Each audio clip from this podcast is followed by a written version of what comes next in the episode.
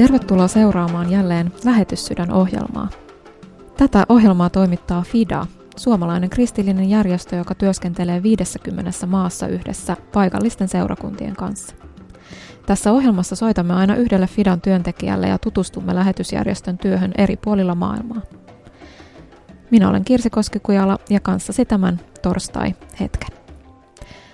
Viime viikolla keskustelimme Niina Rosen Maosin kanssa. Hän on espoolainen perheenäiti ja Fidan tiedottajana toimii. Keskustelimme muun muassa hänen mielenkiintoisesta elämästään Israelissa ja työstään matkatoimittajana. Nyt jatketaan Niina Rosen kanssa juttua.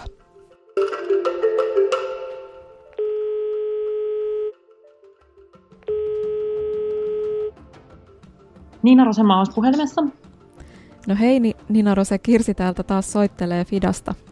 Moikka. Öö, viime viikolla juteltiin sun kanssa tässä Radio Dayn lähetyksessä. Kerroit kuulijoille elämästäsi ja työstäsi Israelissa ja matkatoimittajana eri puolilla maailmaa. Ja päästiin jutussa siihen asti, että kohtasit elämässäsi tuolla matkoillasi paljon Fidan lähettejä ja vaikutuit siitä työstä, mitä he tekivät. Kerrotko, että miten sinä olet päätynyt tähän Fidan työhön, viestinnän työhön Fidalla? Joo, tosiaan eh, kerroin viime viikolla, että, että olin silloin free-toimittajana työskennellessäni, niin olin käymässä Nepalissa ja olin siellä tekemässä matkajuttuja ja olin sitten tekemässä siellä myös eh, Fidan pyynnöstä, Fidan eväät elämään kampanjaa valokuvaajan kanssa. Ja siellä tutustuin Päivi Leppäsen, joka silloin toimi Fidan maakoordinaattorina ja hän sitten vinkkasi mulle tuossa muutama vuosi sitten, että nyt olisi mielenkiintoinen tehtävä Fidalla avoinna. Ja se tehtävä oli Aasian viestinnän suunnittelija. Ja mä olin siis pitkään toiminut free-toimittajana ja tykkäsin tosi paljon työstä, enkä ollut edes katsellut. En ollut siis mitään työpaikkailmoituksia, selailu tai muuta. Ja mulle tuli silloin sellainen olo, että mun täytyy hakea tuota työpaikkaa. Ja tosiaan hain paikkaa ja ja mulla oli sellainen olo, että että tämä on niin kuin mua varten, mutta sitten mä ajattelin, että jos tämä on vaan mun omaa ajatusta, niin sitten joku muu valitaan. Ja tulin sitten valituksi. Sä asuit ensimmäisen vuotesi Aasiassa ja kiertelit siellä eri maissa tekemässä juttuja Fidan työstä. Yksi, yksi näistä maista, joihin sait tutustua, oli Nepal juurikin, mikä oli sulle jo tuttu aiemmin. Kerrotko, että millaista työtä Fida tekee Nepalissa? No Nepalissa meillä on erilaisia hankkeita ja yksi niistä suurimmista on koulutushanke. se tarkoittaa sitä, että me toimitaan siellä eri kylissä. meillä on siellä paikalliset koulut, joita FIDA tukee muun muassa sillä tavalla, että annetaan opettajille koulutusta. Sitten lapset pääsevät vuosittaisiin terveystarkastuksiin ja me ollaan koettu myös tärkeäksi se, että, että lapsilla olisi niin mahdollisimman mukava olla siellä koulussa. Ja usein nepalilaisissa kouluissa ei ole välttämättä vessaa, tai jos on, niin se voi olla joku sellainen ihan vanha rämävessa, jossa ei mitään vettä ole tai muu, ja se voi olla tytöillä ja pojille yhteinen. Ja FIDA onkin sitten auttanut niitä kouluja rakentamaan vessoja, joissa olisi niin tytöillä ja pojille omat vessansa, ja voivat sitten pestä kädet siellä vessassa ja esimerkiksi ennen ruokailua. Nykyään Nepalissakin on kouluruokailu ihan siis valtion taholta järjestetty. Niin esimerkiksi ennen ruokailua voivat pestä kädet ja voivat myös käydä juomassa. Siellä on, saattaa olla siellä Terain tasangolla, missä nämä meidän koulut sijaitsevat, niin siellä saattaa olla siis tosi kuumaa. Kesäisin lämpötilat saattaa nousta 40, niin se on tosi tärkeä juttu, että oppilaat juovat kesken sitä koulupäivää. Ja se onkin hauska, kun ne tulee tunnilta, saattaa rynnistää sinne vesihanoille ja koko luokka menee sinne juomaan. Sä kohtasit varmaan matkojesi aikana useita ihmisiä, jotka jäi mieleen. Olisiko sulla kertoa joistakin näistä kohtaamisista muistoja?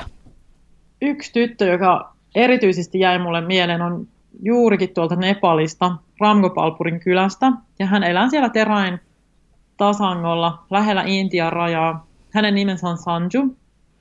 Ja kun mä tutustuin häneen, hän oli 16-vuotias ja Sanjun äiti oli jäänyt nuorena leskeksi, koska tämä perhe oli tosi köyhä ja perheen isä oli lähtenyt töihin monen nepalilaisen tapaan Lähi-Itään siirtolaiseksi ja hän menehtyi tosi pian siellä, eli työolosuhteet oli niin rankat, että hän sai siellä sydänkohtauksen. Ja tämä äiti jäi yksin viiden lapsen kanssa. Ja kun siellä heidän kotikylällä avattiin koulu, niin tämä äiti kuuli, että jopa musaharit, eli heidän tällainen syrjitty ryhmänsä, johon tämä perhe kuuluu, niin jopa musahar-lapset on tervetulleita sinne kouluun. Ja niinpä tämä äiti päätti sitten laittaa lapsensa kouluun, ja Sanju pääsi sinne ihan ykkösluokalta saakka, eli kuusivuotiaana. Ja kun mä tapasin hänet, niin hän oli siis jo 16-vuotias, ja hän kävi jo sitten koulua toisella kylällä, mutta hän sanoi, että siellä Fidan koulussa oli tosi hyvä ilmapiiri. Ja hän sanoi, että hän haluaa olla kylänsä ensimmäinen tyttö, joka käy kaikki 12 luokkaa loppuun. Ja hän haaveili siitä, että hän voisi opettaa muita. Ja tämä on mun mielestä ollut jotenkin tosi ihana asia, että mihin mä oon törmännyt oikeastaan kaikissa paikoissa, missä mä oon käynyt. Että lapset usein haluaa tulla opettajiksi, tai sitten ne haluaa ne haluaisi tulla lääkäriksi tai sairaanhoitajaksi. Että on jotenkin sellainen niin kuin auttamisen halu.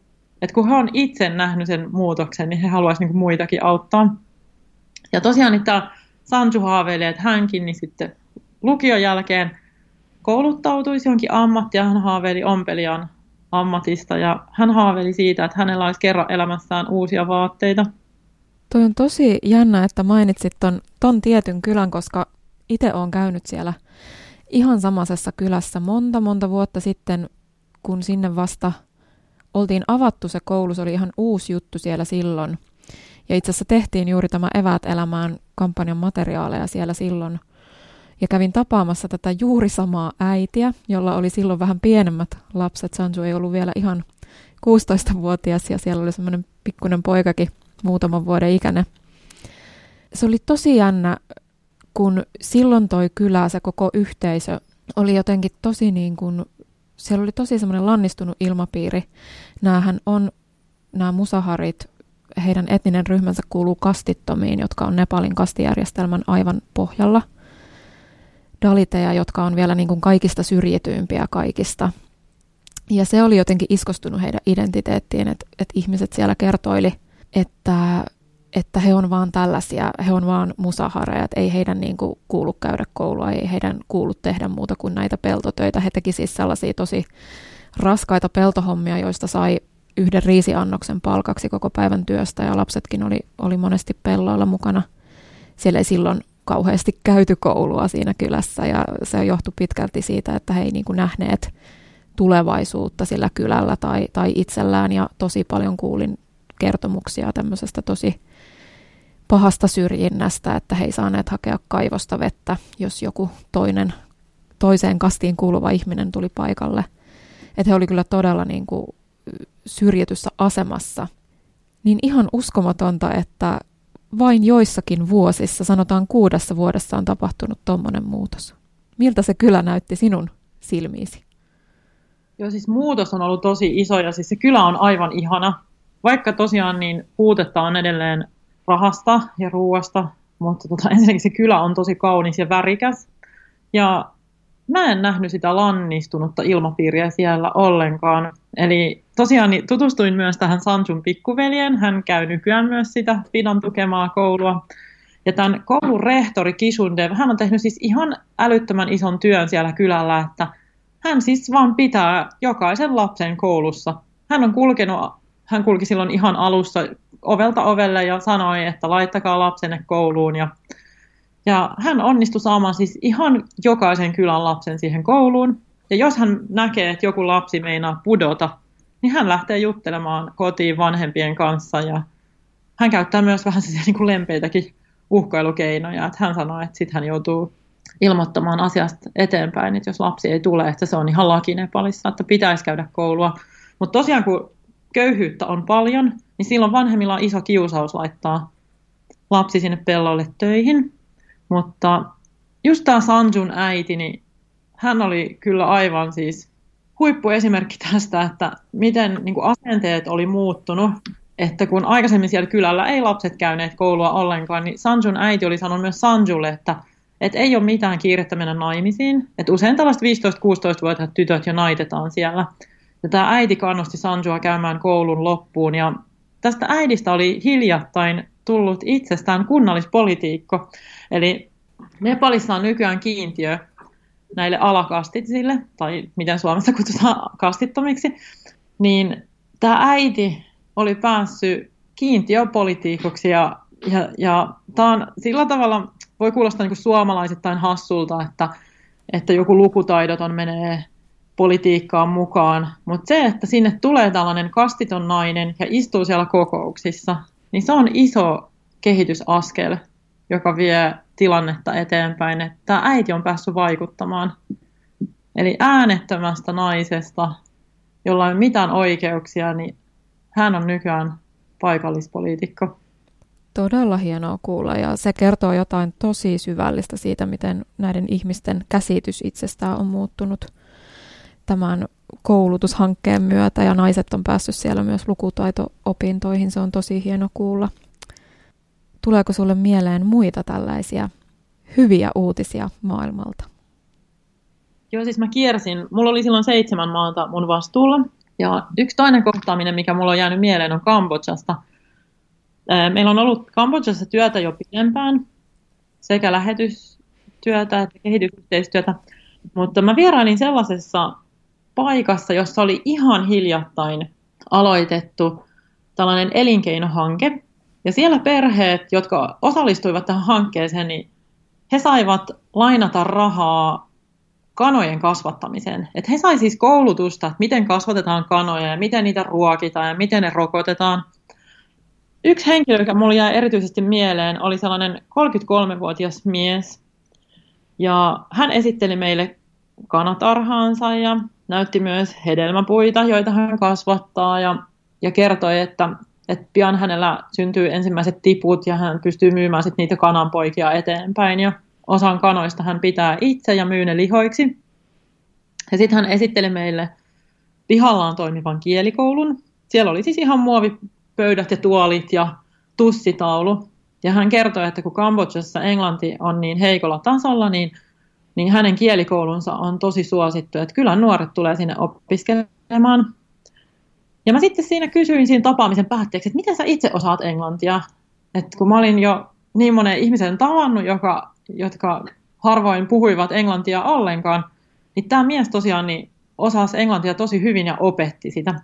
Ja hän sitten rupesi kertomaan, että hän, hän oli jäänyt orvoksi ja kasvanut lastenkodissa, jota pitivät kristityt.